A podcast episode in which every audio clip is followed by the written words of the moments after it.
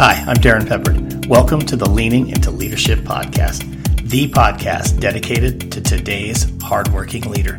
Join me every Sunday for leadership insight, inspiration, and a little pep talk to keep you rolling down your road to awesome. Welcome into episode 45 of the Leaning into Leadership podcast. A couple of weeks ago, I jumped into a mastermind that's hosted by Teach Better for school administrators, and the conversation we were having focused on actually the use of instructional coaches and their impact on improving instruction. As the conversation progressed, it kind of moved its way into the role the administrator has in the school of being the instructional leader. During that conversation, my guest on today's episode, Dr. Dan Kreiness, shared with me a video that he had created on his YouTube channel titled, "Administrators Are Not Instructional Leaders."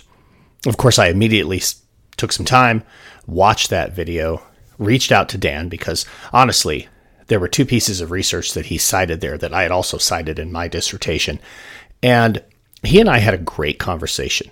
It led to me writing a blog post. He has then talked more about it on his podcast, and we just felt that we had to take the conversation a step further. And that's what we're doing today on episode 45 of the Leaning Into Leadership podcast. And let me tell you a little bit more about Dan Kreiness before we bring him on. Dan Kreiness is an instructional leader. He's a podcast host, an author, and speaker who constantly searches for the most effective ways to advance education and produce high student achievement. Dr. Kreiness has worked in education for over 16 years as a school administrator, an instructional coach, intervention specialist, and a classroom teacher while working in districts in the New York City metro area, in New York, and in Connecticut.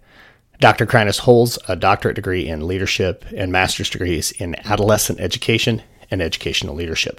His original research and dissertation is called Transformational Leadership to Inspire Growth Mindset in Classroom Teachers. I'm telling you, this conversation with Dr. Kreiness was absolutely phenomenal. It could have gone on for hours, but we made sure it would fit in one episode. And we're going to get to that right after this.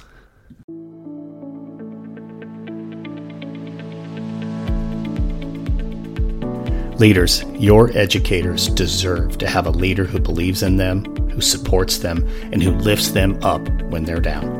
Right now, they deserve that reminder that they are traveling their own road to awesome. On that road to awesome, we focus on the things we can control and we let go of the things we can't. On that road to awesome, we rise by lifting others, not by pushing each other down. And on that road to awesome, we change the world one conversation at a time. Leaders, I want to work with your schools. I want to work with you and your educators to lift them up, to honor the work they do, and to let them know they are not in this alone. Let's get together. Let's have a conversation. Let's get your teachers back on that road to awesome, to find that love, to find that clarity, and to walk in their purpose. Reach out to us at roadtoawesome.net for your opportunity to bring Road to Awesome to your school.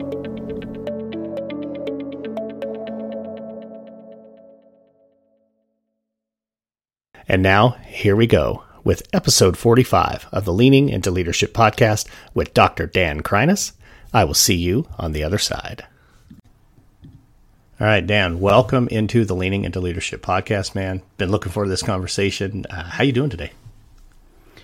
I'm good. We're recording on a Friday afternoon, so the weekend is here. It's been kind of a long week, and I was just telling you before we hit record, somewhat of a stressful week at school, but it's over now. We made it through, and it's the weekend, so we're doing all right.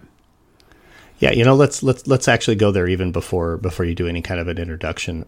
You had mentioned that you guys were working on a quality review this week. So maybe for those who don't have that type of experience in their school district or in their state, what, just in a nutshell, what was that like this week?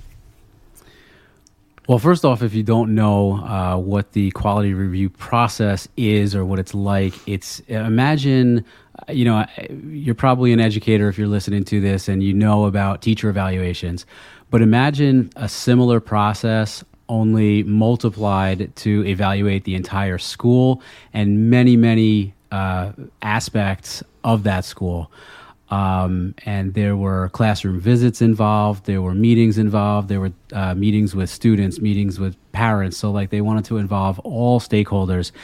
And it's stressful for teachers and for staff members for sure. I don't think the students were too stressed, to be honest with you, which is great. But for staff, it's really stressful. And you know, we could probably go on for hours, and I don't know that that's where we want to head with this conversation too, about just the accountability.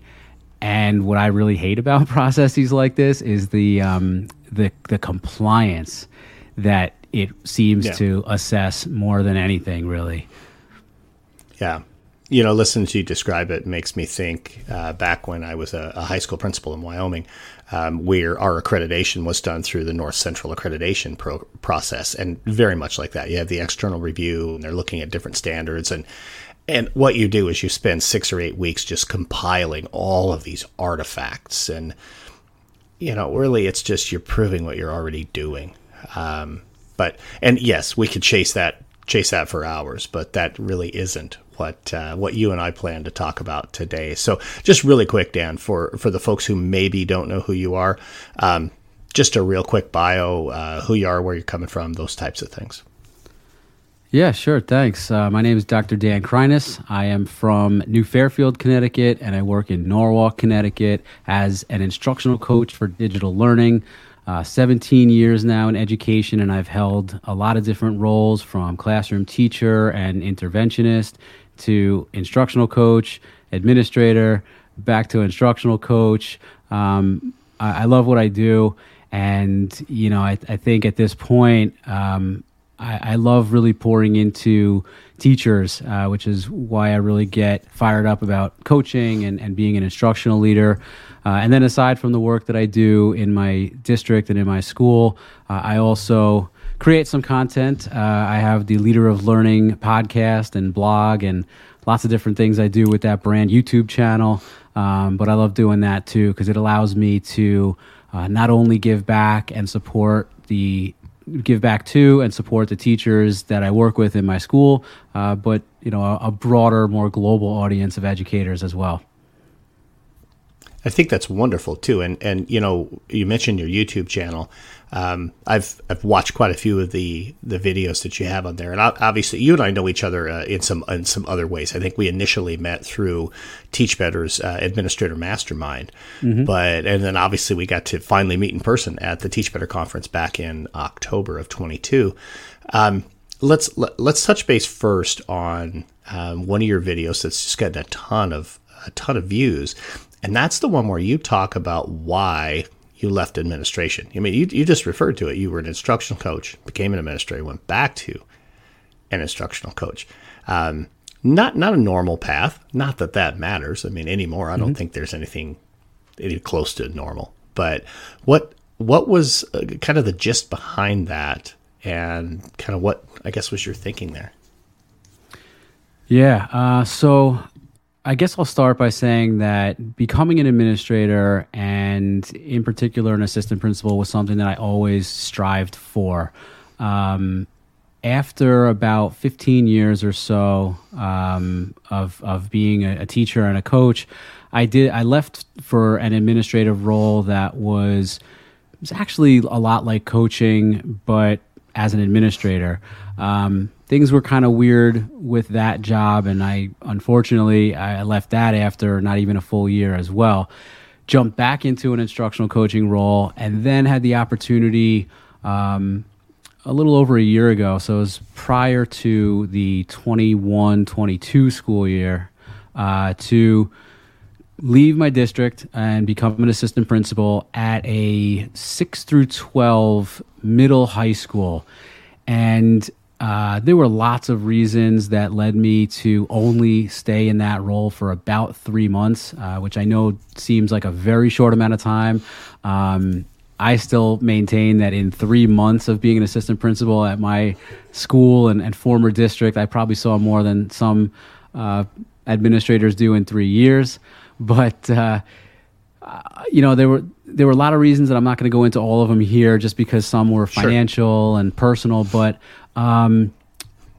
One of the biggest professional reasons why I chose to go back to the district and the role I was already in, which is the role I'm in now as an instructional coach, is because I just felt like, and I've told you this story before, but for your listeners and viewers, I felt like the odds were stacked against me so hard that I was not going to be able to be the kind of instructional leader that I wanted to be and that I was kind of used to being and you know, quite frankly, not to toot my own horn, starting to, I think, get really good at being. And so just to get a little more specific there, as an administrator, I didn't have a lot of support. And I'm not saying this to bash the school or the district, but at the time, so this is just a little more than a year ago now, or a little less than a year ago, I should say, we had four school counselors for the entire building, and they mainly only worked with our high school grades. So we didn't really have counseling support at the middle school level. We only had one full-time school psychologist and I think a couple of part-timers. And so basically everything stemming from, you know, classroom teacher support, discipline issues, parent phone calls, everything came right to administration. And as a newcomer to that school and to that position, I just felt like I'm not going to actually be able to really make the kind of impact, instructionally speaking, that I wanted to make. And I think maybe there are administrators out there who are okay with that or have kind of just come to accept it. But I didn't want to come to accept it. That wasn't really good enough for me, I guess. And so I kind of saw a way out, and that way was going back to something that I really did enjoy doing, and I still do. And so I got out and I went back to it. Yeah, I think you touched on a couple of really important things there. You know, number one, focusing on doing something that you truly enjoy. I think all of us, when we step into administration, understand there are going to be some pieces that we have to take on that we don't necessarily want to or are going to enjoy as much. And, you know, certainly when you're the new kid on the block in an administrative role, for me, my first role as an assistant principal was discipline and attendance. I mean, that was what was next to my title, was assistant principal of discipline and attendance, which meant it was cookie cutter discipline constantly. I really had no opportunity to be an instructional leader, but I think I knew that going in with the title. Fortunately, my next assistant principal role, the title behind it was Curriculum Instruction and Special Programs, which meant I got to really be the instructional leader. To me, the biggest takeaway from what you just talked about goes back to sticking with what you're passionate about and really with what the role of the administrator really needs to be and should be, and that's helping teachers grow. I mean, for me, as an administrator, I love being able to help teachers grow. As a building level principal, Dan, for me, I loved growing my assistant principals. I loved growing leaders. But that's why I do now what I do. And for you, obviously, it's that love of growing teachers. What's like maybe the most rewarding part of the process that you go through when you're working with teachers and coaching them to, you know, to grow to be the best they can be? Yeah, that's a great question. And I just wanted to touch on one thing that you were talking about, you know, in terms of growing other leaders too. And I want to actually give a shout out. I've never done this publicly, but give a shout out to Dr. Edwin Casada, who is the superintendent at the district where I was an assistant principal, because one of the things that really stuck with me that he told us as we, because there were like a cohort of us who were new administrators in the district or new to principal positions in the district, and we went through some training sessions together, and the superintendent said, don't forget, your number one responsibility is to instruction. And I always found that interesting that he said that, because I found it so hard to really focus on that aspect of the job. And I always felt like that was also kind of the biggest reason why I left, not to joke about it, but it was always interesting to me that really stood out among some of the advice that he gave us. But getting back to your question about supporting teachers, I love seeing teachers grow. You and I have talked a little bit about similar paths that we went on in terms of the research that we did for our doctorate work, our dissertations, and mine dealt a lot with dealing with and overcoming teacher resistance and what kind of leadership practices will help inspire a growth mindset. And so, a lot of people can't do what we do or won't do what we do, which is working with the adults, whether it be school leaders or school teachers. It's not for everyone. It's not easy. Sometimes, and we've heard this before, teachers don't make the best students because they're reluctant or resistant. Many people just want to work with the students in their classrooms, and that's not easy. I've made a shift. You made a shift in your career to not be in the classroom anymore, and it's just, again, like what you said a few minutes ago, it's just what you're passionate about. I'm passionate about working with those teachers who are reluctant and resistant. Again, it's not for everyone, but I like doing it. And just like classroom teachers, see that spark in a student who is a behavior problem or just didn't really seem engaged, or maybe an attendance problem, or for some reason you feel like you're not getting through to them, and then you finally do, and it's really rewarding. For me, I have the same thing when it comes to coaching. And whether it was earlier in my career when I was a literacy coach and working with the English, ELA teachers at my school, but especially now because a lot of teachers aren't in love with technology and digital learning, and they need a lot of help and support when it comes to blended learning and striking that balance between too much and too little technology. And I love helping them get there, seeing that spark when something really resonates with them, and really trying to, it sounds cliche, but like really actually trying to get them and their students more future ready. No, that's super powerful, and I love how you kind of touched on that. And I want to dive into our dissertations now. I can't believe I just said that out loud, but I actually want to dive into our dissertations without boring people too much, right? Well, exactly. Yeah, we're not going to read them to you, folks, but I know we have some crossover in the studies that we had. Even though I focused on principals and you focused on reluctant teachers, but before we go there a little bit, let's hit that just a little bit more with those reluctant teachers, with those ones who are a little bit resistant. You're right. I told every young administrator that I worked with, every administrative intern that I had, it's not the kids that are going to get you. It's going to be those challenging adults, because adult behaviors are adult behaviors for whatever reason. Also a topic we're not going to chase on today's show, but what's maybe like one or two of those things? You just had a whole lot of people's ears perk up when you said, working with the reluctant teachers. Give them a strategy or two. What works to help get you in the door? I have to give a shout out to someone who I follow on YouTube. He's built a brand around not just creating content, but specifically creating online courses. His name is Graham Cochrane. He said something in a video that he produced 2 years ago, but I just saw it for the first time. He said, "You're not selling information, you're selling transformation." And I guess to put that in, to put a spin on it, that brings it back to our work as educators and as leaders. It's more like you're supporting people by not just giving them information, but providing a transformation. And so the idea is not to just tell teachers what to do. And as a coach or even a school leader, it's bad practice really to go in thinking that you have all the answers, or at least leading people to believe that you think you have all the answers. It's so much more powerful to let them seek out answers for themselves, to intrinsically be motivated and inspired to want to change, to want to try something new. I've talked a lot before with other school leaders about this idea of taking risks.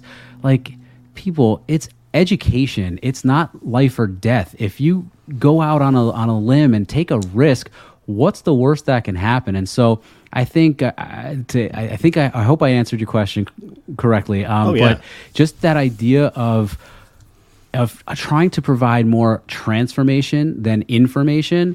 And then, like I said, just trying to intrinsically inspire, whether it be other leaders, teachers, or students, to want to grow and change and get better, and not because you're telling them to, or you're giving them all the information and, basically just doing their jobs for them, but really inspiring them to want to do it.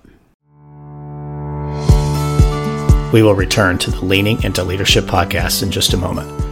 But first, let me ask you a question. Have you ever said to yourself, man, I should write a book? Well, if you have, then let me ask you another question. What's holding you back?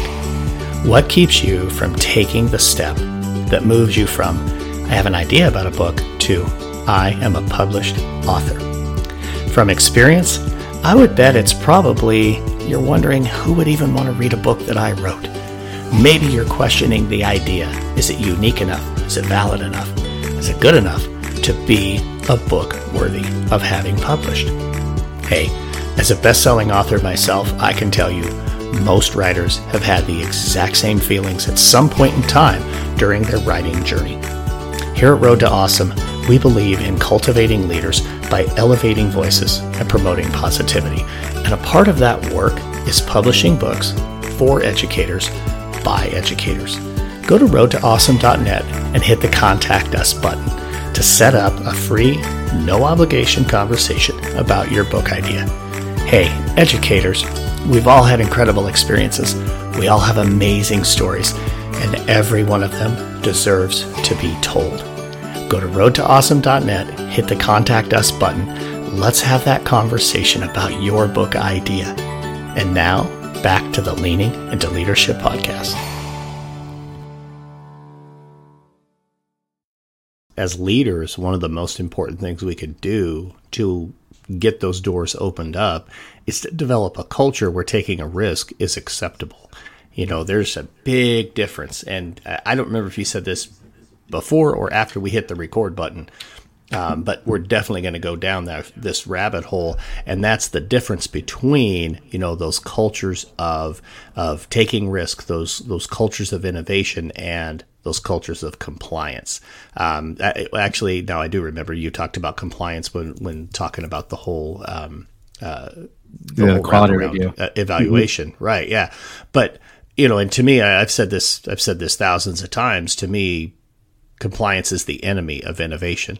So again, I think what I'm hearing you say is, as leaders, if we just create environments and cultures where it's okay to take a risk without fear of repercussion, that helps open up the door. Am I capturing that right? Yeah, no, I think that's exactly right. And I've seen it with students, probably more than teachers. I helped inspire a teacher to bring Genius Hour projects into the classroom a handful of years ago. And the way that we pitched it to students was, we asked them, like, how often is it that you are the one to actually choose what you're going to learn about in your classes? And of course, none of them said, oh yeah, I've done that before. They were like, what? You can't be serious. Like, we've never done that. So, why not do that with teachers too? I know you mentioned compliance again. I think we talked about that before we hit record, but yeah, it's so stifling to think that you have to, that you're on a scope and sequence where you have to get certain things done in a certain order and at a certain time, and you can't take too much time because then you veer off course and you never get back and you can't finish things on time. But if there is any flexibility and creativity and autonomy that teachers can have in the classrooms with their students to, at the very least, unlock some of their creativity, I was gonna say unlock their potential, but that, like, I was kind of waiting for you too. Yeah, get a little bit of Brandon Beck dropped in here. All right, there we go. Shout out to Dr. Brandon Beck. We're gonna unlock their unlimited potential in the classroom. I am a big proponent of student content creation. It's something that I'm really passionate about myself in terms of the content that I create, and I love seeing students do that and especially that we're trying to give them more opportunities to not just create content that only their teacher or maybe other students in the class will see, but really publish it to a more broader or global audience. And I don't know if that answers your question too much, but that's a lot of what I like to see. And when I talk about teachers taking risks, and I guess I mean students as well, it goes for the leaders too. If there are opportunities for school and district leaders to bring more of that into the classrooms in their schools and their districts, like I'm urging you, I'm begging you, I really feel like students not only need it, I feel like they're ready for it. I feel like students are ready for those kind of opportunities more than the educators are. And if we're not meeting them where they're at, I think we're going to lose them. And I'm guessing you've seen examples of that as well over the years. Like sometimes you lose students because they're just not into it. But if we can, if we can give those opportunities to them, I really think it'll benefit everyone, teachers, students, everyone.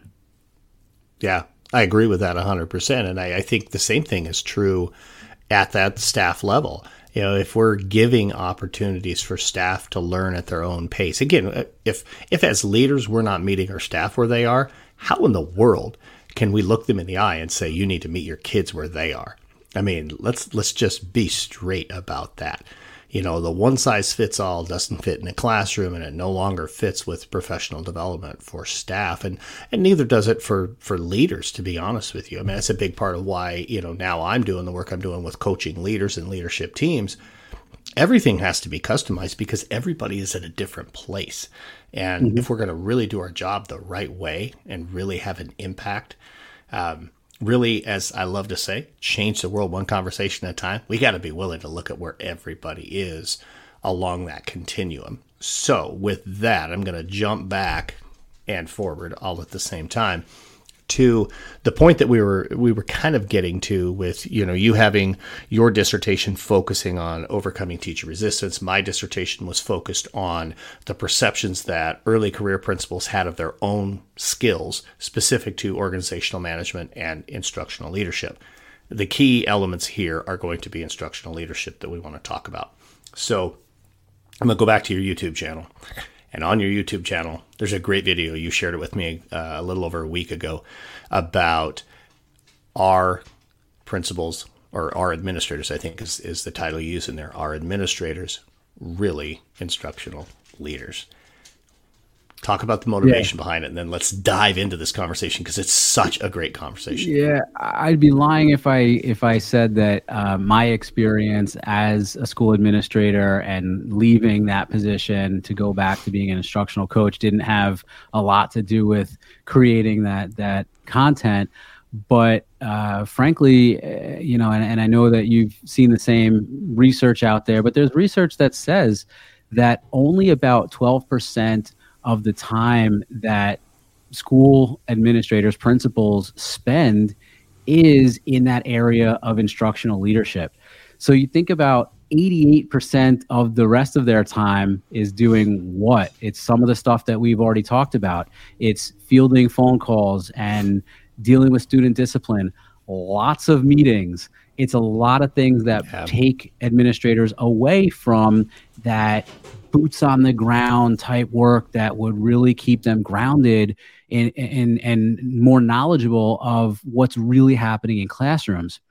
And then if you take that 12% of the time that's actually spent on instructional leadership, only a fraction of that is spent doing what I would call like heavy instructional leadership. We call it in the instructional coaching world, we call it heavy coaching versus light coaching. Sometimes principals do light instructional leadership. They think that getting out of their office and being visible is instructional leadership. Just being in classrooms is enough, and it's not. And the reason why, we've already said it, is compliance. What they're actually doing is checking up on things. They're checking up on students. They're checking up on teachers. Why? They want to see if they're doing the right thing. They want to know what they're doing, which I think in some ways is a sound coaching practice. It's a sound leadership practice. but not if it's only a fraction of your time, and not if it's not really targeted and like laser focused on some aspect of school culture, instruction, whatever. So you got 12% of a school administrator's time spent on instructional leadership, and only part of that time is that heavy leadership. What does that involve? Actually meeting with teachers, whether it's through the evaluation process or not, to really provide support and feedback, which I think is something that is really missed in instructional leadership in general, whether it's coming from administrators or not, maybe, you know, coaches too. And really letting them know, you know, again, meeting them where they're at, right? Talking to them openly and honestly about where they're at and where they'd like to go. And it's just not done enough by school leaders. And I don't want anyone listening or watching this to be insulted. I'm not talking about you necessarily, but overall, based on research and based on personal experience as well over 17 years of my career, I just see in so many cases that administrators, principals, and assistant principals especially, just don't have the opportunities enough to really be what you would call an instructional leader. Yeah, I agree with that. I think it's not that they don't want to be. I think that's a very important statement here. It's not that principals and assistant principals don't want to be instructional leaders. You know, I don't think anybody ever signed up to be an administrator because they love going to meetings. Nobody ever said, I want to do that. Nobody said, hey, I can't wait to do discipline 9 hours a day. Nobody wants to do that. The truth is, administrators want to be in classrooms. They want to be sitting down and having conversations with teachers around instructional strategies that are working, around maybe some things that, you know, they see as the outside observer of, you know, hey, have you thought about this? Or, you know, help me, you know, a little bit with what you were thinking with this particular choice. I thought it was a great choice. I'm just curious why you selected this particular strategy, or, you know, maybe you saw this or maybe you saw that, whatever. It's having those conversations. That's really where that instructional leadership comes in. And I mean, I definitely have some tips on that. We're going to get to that in a couple of minutes from both of us on how administrators can actually go from that 12% up to, you know, maybe a lot higher percentage of their time being focused on the instructional leadership. Mm-hmm. But let's dig just a little bit deeper in this particular area. What were some of the things in your time as a school administrator? You kind of touched on a few, but what were a couple of those things that just really hampered your ability to get into classrooms, and not just get into classrooms? Because let me make this statement really quick. If administrators are just going into classrooms and they think just, you know, going and doing this, you know, casual walkthrough thing without feedback, without sitting and having a conversation, checking boxes and sticking them in a mailbox is not feedback. Well, it is, but it's not very good. If we're not doing that and having the intentional conversations after that, it's really not instructional leadership. Yeah, it counts in the 12%, but I don't think it's very good. What were the things that kept you from getting out and being able to do the heavy instructional leadership that you talked about? I mean, first and foremost, by far, was student discipline. And I would find myself, so let me take you back a little bit over a year. Believe it or not, we're still only about a year removed from still doing temperature checks and going through some COVID protocols.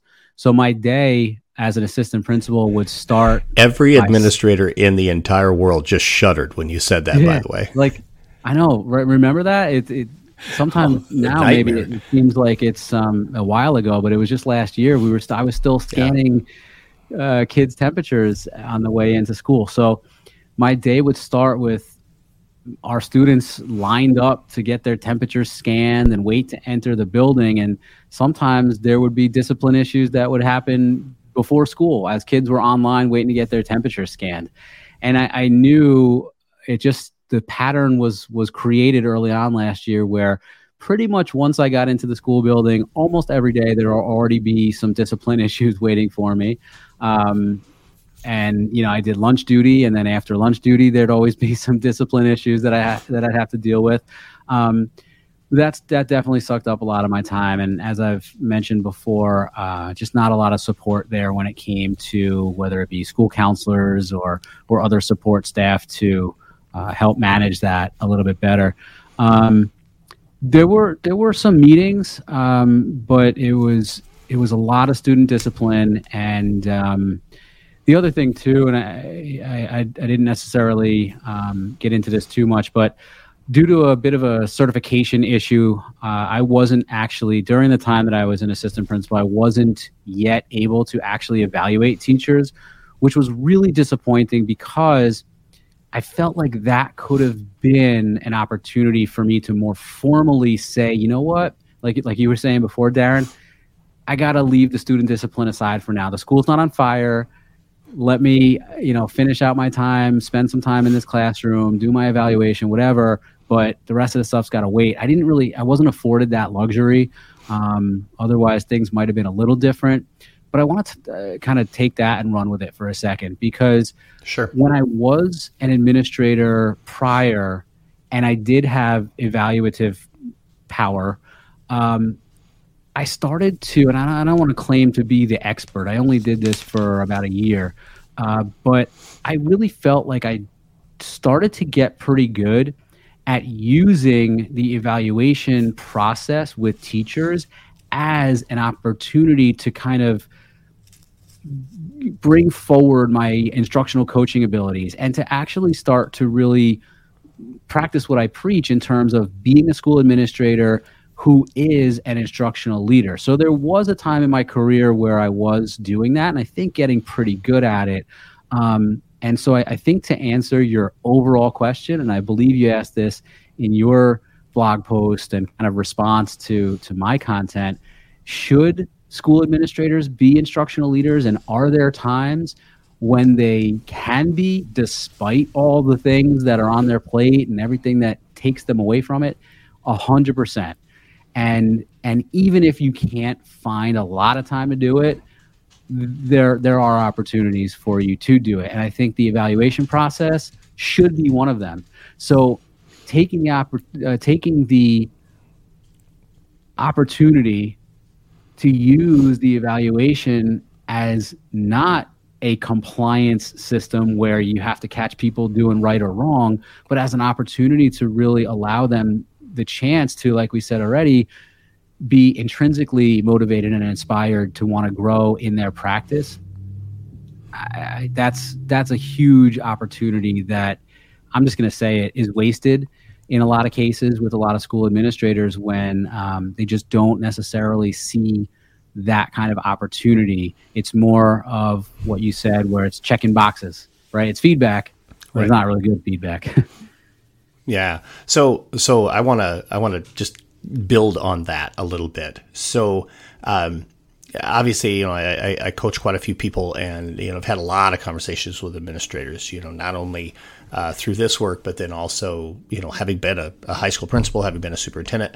And I think sometimes as administrators, and push back if you feel differently, I'm totally cool with that.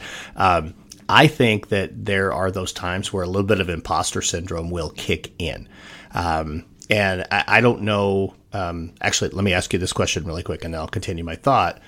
Prior to going into instructional coaching and that type of stuff, what was it that you taught? What grade level, what content, what was your subject area? So I've always been at the middle school level. Most of my teaching expertise and experience was at the 8th grade level as an ELA teacher. But I also did some intervention work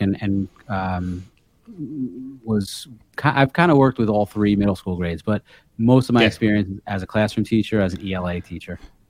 Yeah. So that's perfect. So I'm going to just kind of build from there. So middle school teacher, let's say I was a middle school teacher, but I also taught at the high school level, but maybe there's an administrator who, taught middle school, maybe 6th grade.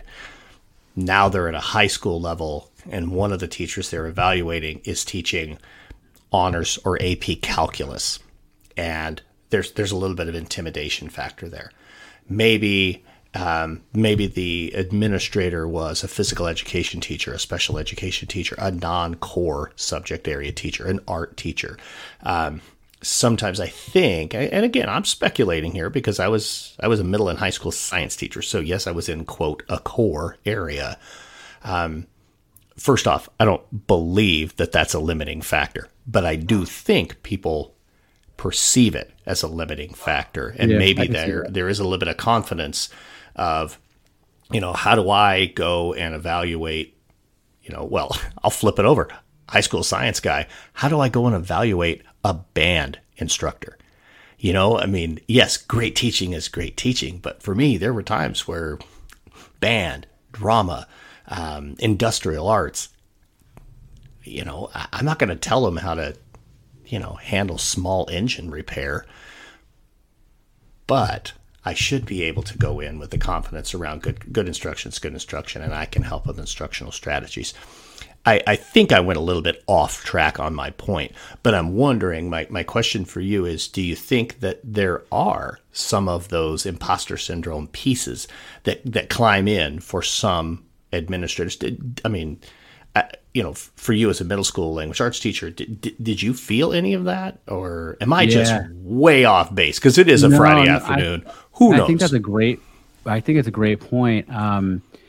I would say I didn't feel as much of that imposter syndrome as an administrator as I did when I was first an instructional coach.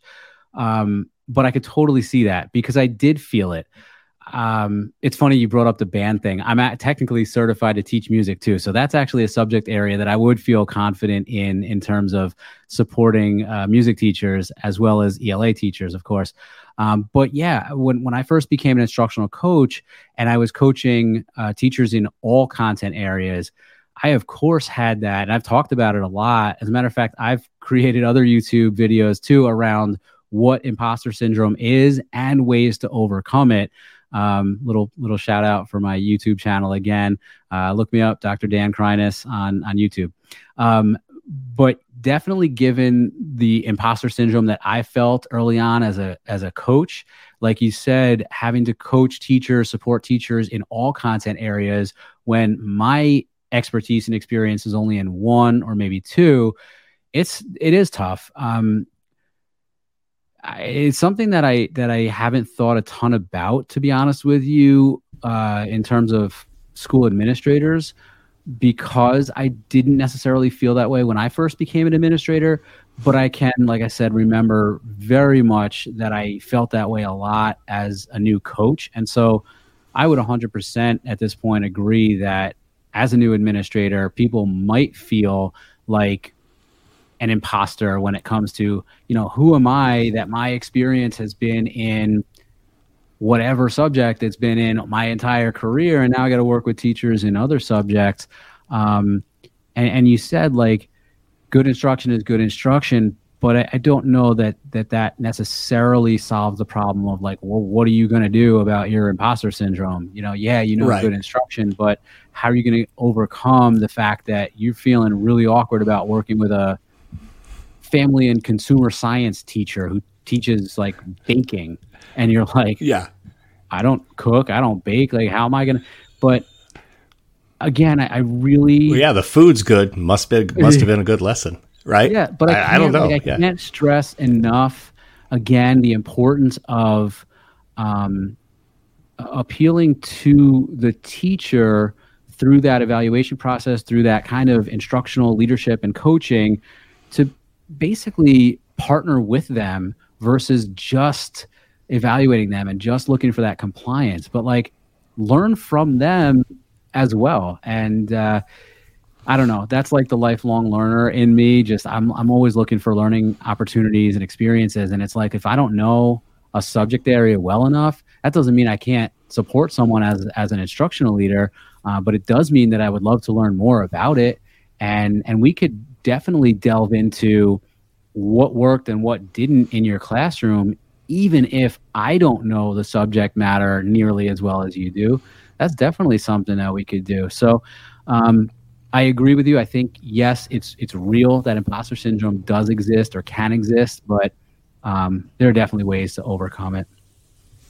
Yeah, for sure. And I think you just hit it on the head. You just absolutely, that's the biggest gold nugget so far in this episode is I don't have to know the subject area well.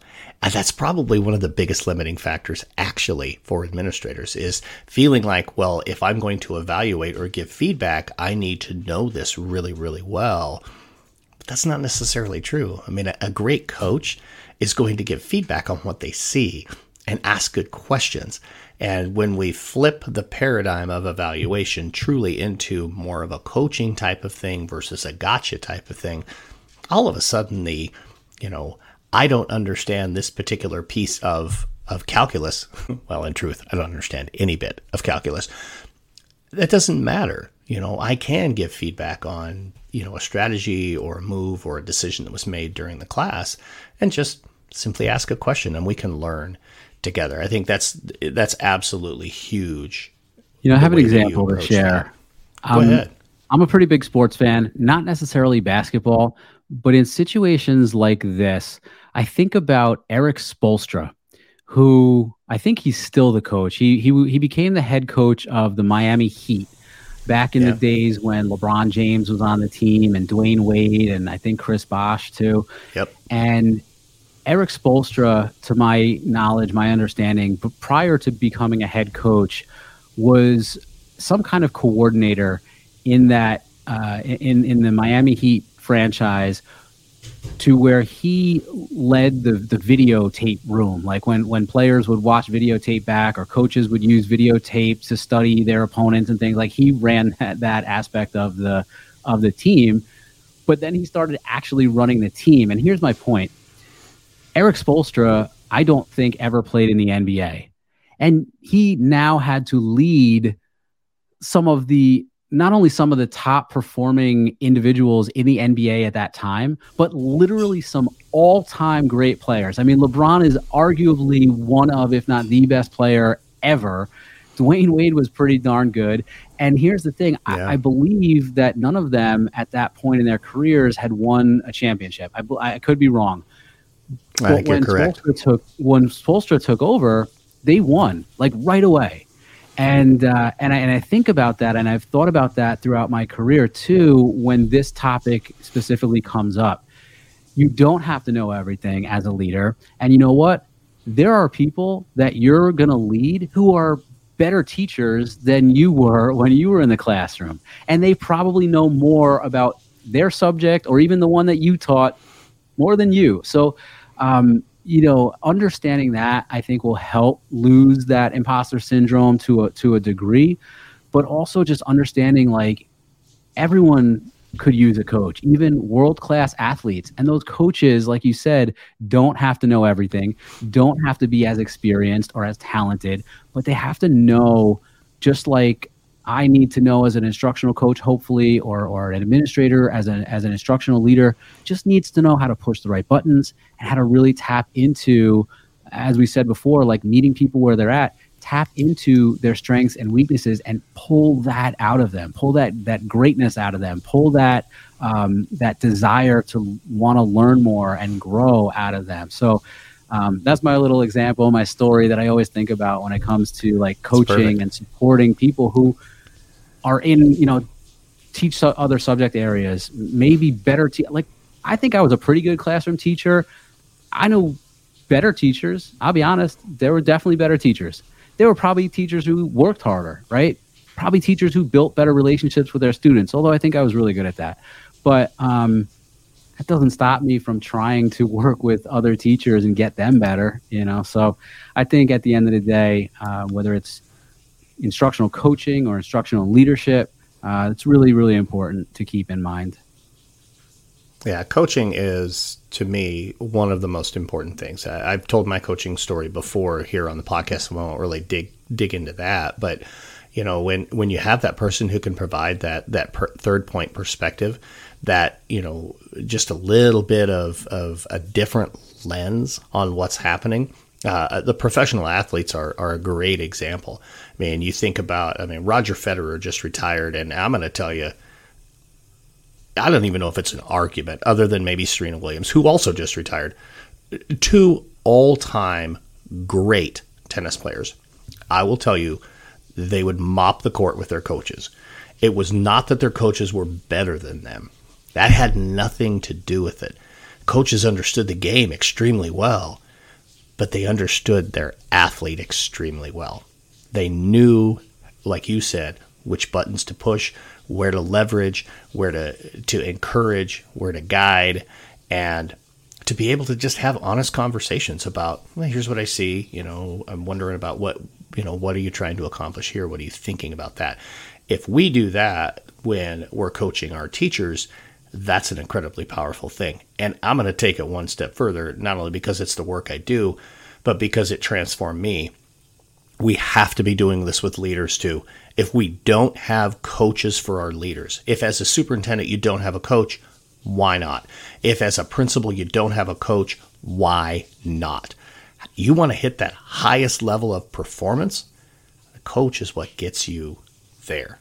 Now, that was a little bit of a rant on my end, but I just believe in coaching that much. And you said everybody can benefit from a coach, so you lit the fuse. I'm just going to say this one's on you, Dan. No, I just said before, too, that, you know, even through like an evaluation process, both parties can learn a lot. Like I'm taking things out of this conversation as well as the other conversations we've had of late, you know, one on my podcast and a couple of side conversations. I keep going back to that advice that I've heard recently about it's not about selling the information. It's about the transformation. So, you know, if coaches or leaders don't feel like they have enough information, that could make them feel that imposter syndrome, feel inferior, right? But understanding that it's more about that transformation, getting that teacher to grow. Like if you grow through the process, it's great too. You know, maybe you can learn some things, but getting them to learn and grow and transform is ultimately, that's the goal.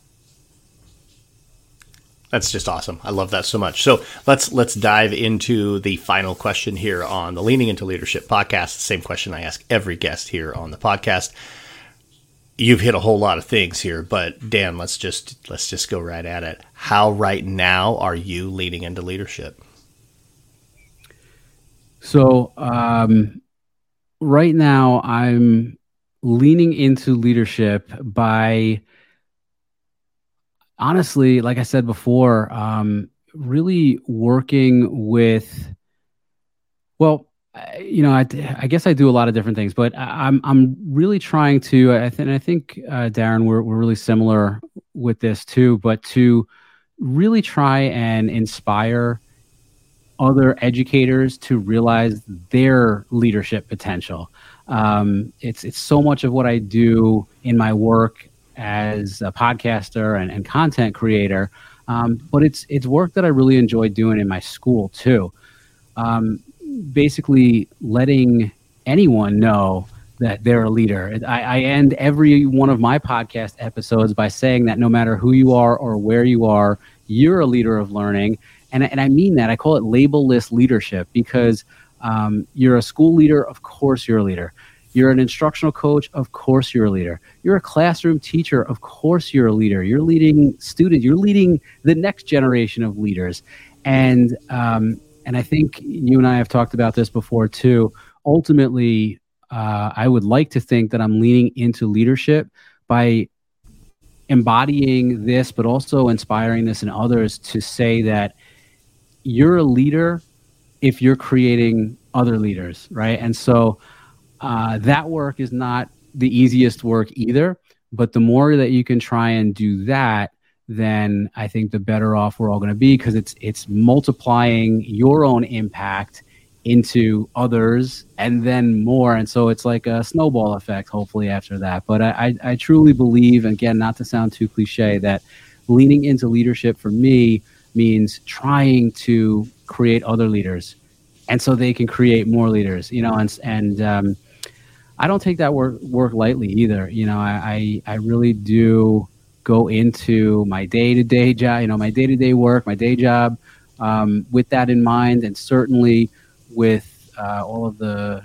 side hustle stuff that I do, the podcast, the YouTube channel. Yeah. That's so much of what I like to preach and really tout in those different avenues. That's fantastic, man. Thanks so much for that.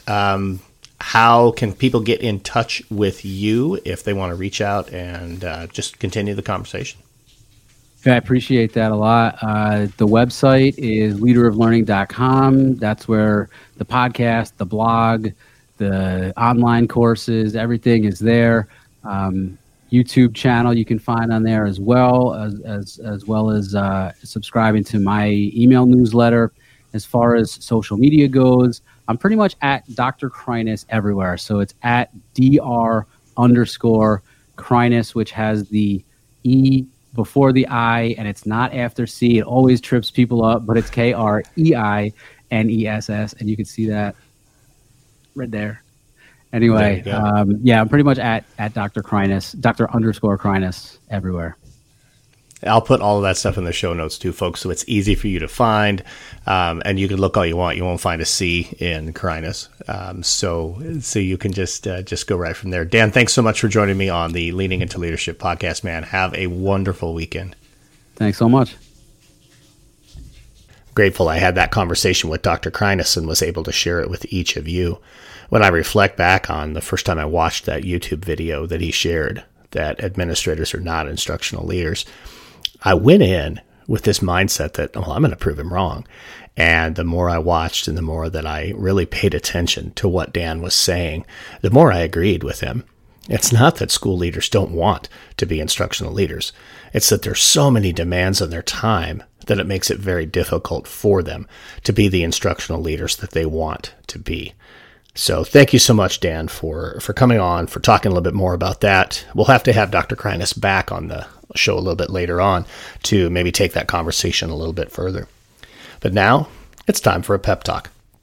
And in today's pep talk, I want to take that conversation just a little bit further and talk about how, as school leaders, we can really get to, or at least close the gap on being the instructional leaders that we want to be.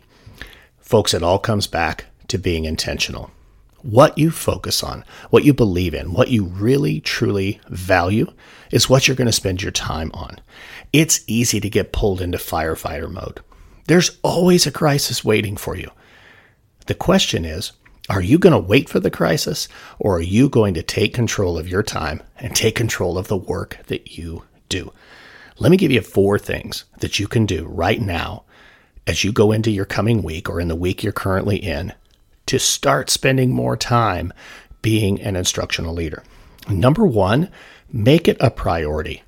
If it is a priority, if it's something you truly, truly believe in and want to make happen, you'll find the time and do so by putting it on your calendar. Not just the evaluations, not just the walkthroughs, but those deep conversations around feedback from when you do evaluations and walkthroughs. Number 2, ensure that others know that it's your priority. And specifically, I'm talking about the other folks who work in the office with you, whether that's your secretaries, your counselor, your assistant principals. They need to know that your priority is being in the classrooms. In other words, train them around how and when to interrupt you and when to leave you alone. Just because a kid comes in the office does not mean everything needs to stop and you come running back in. Work on a system so that there's great communication and great understanding around your priorities so you can focus on being the instructional leader first. Number 3, do the heavy coaching. I love how Dr. Kreiness talked about this, the difference between light coaching and heavy coaching. The heavy coaching is not about compliance. It's about getting in deep, talking about instructional strategies, talking about standards, talking about the art and the science of teaching with your teachers. Learn alongside them, which takes us to number 4, and that's, hey, be vulnerable. Be willing to learn with your teachers. Just because you're the principal, or just because you're the superintendent or assistant superintendent or whatever title you hold, that doesn't mean you have to know more than them. It just simply means you are the person who's going to set aside the time to coach, guide, grow, and support them. Spend your time doing those four things, and you can become the instructional leader that you want to be. Thank you so much for joining us on this week's episode of the Leaning into Leadership podcast. Get out there and have a Road to Awesome week. Thank you for listening to the Leaning into Leadership podcast, brought to you by Road to Awesome. Don't forget, click subscribe, give a review, and share this with somebody who might also enjoy leaning into leadership.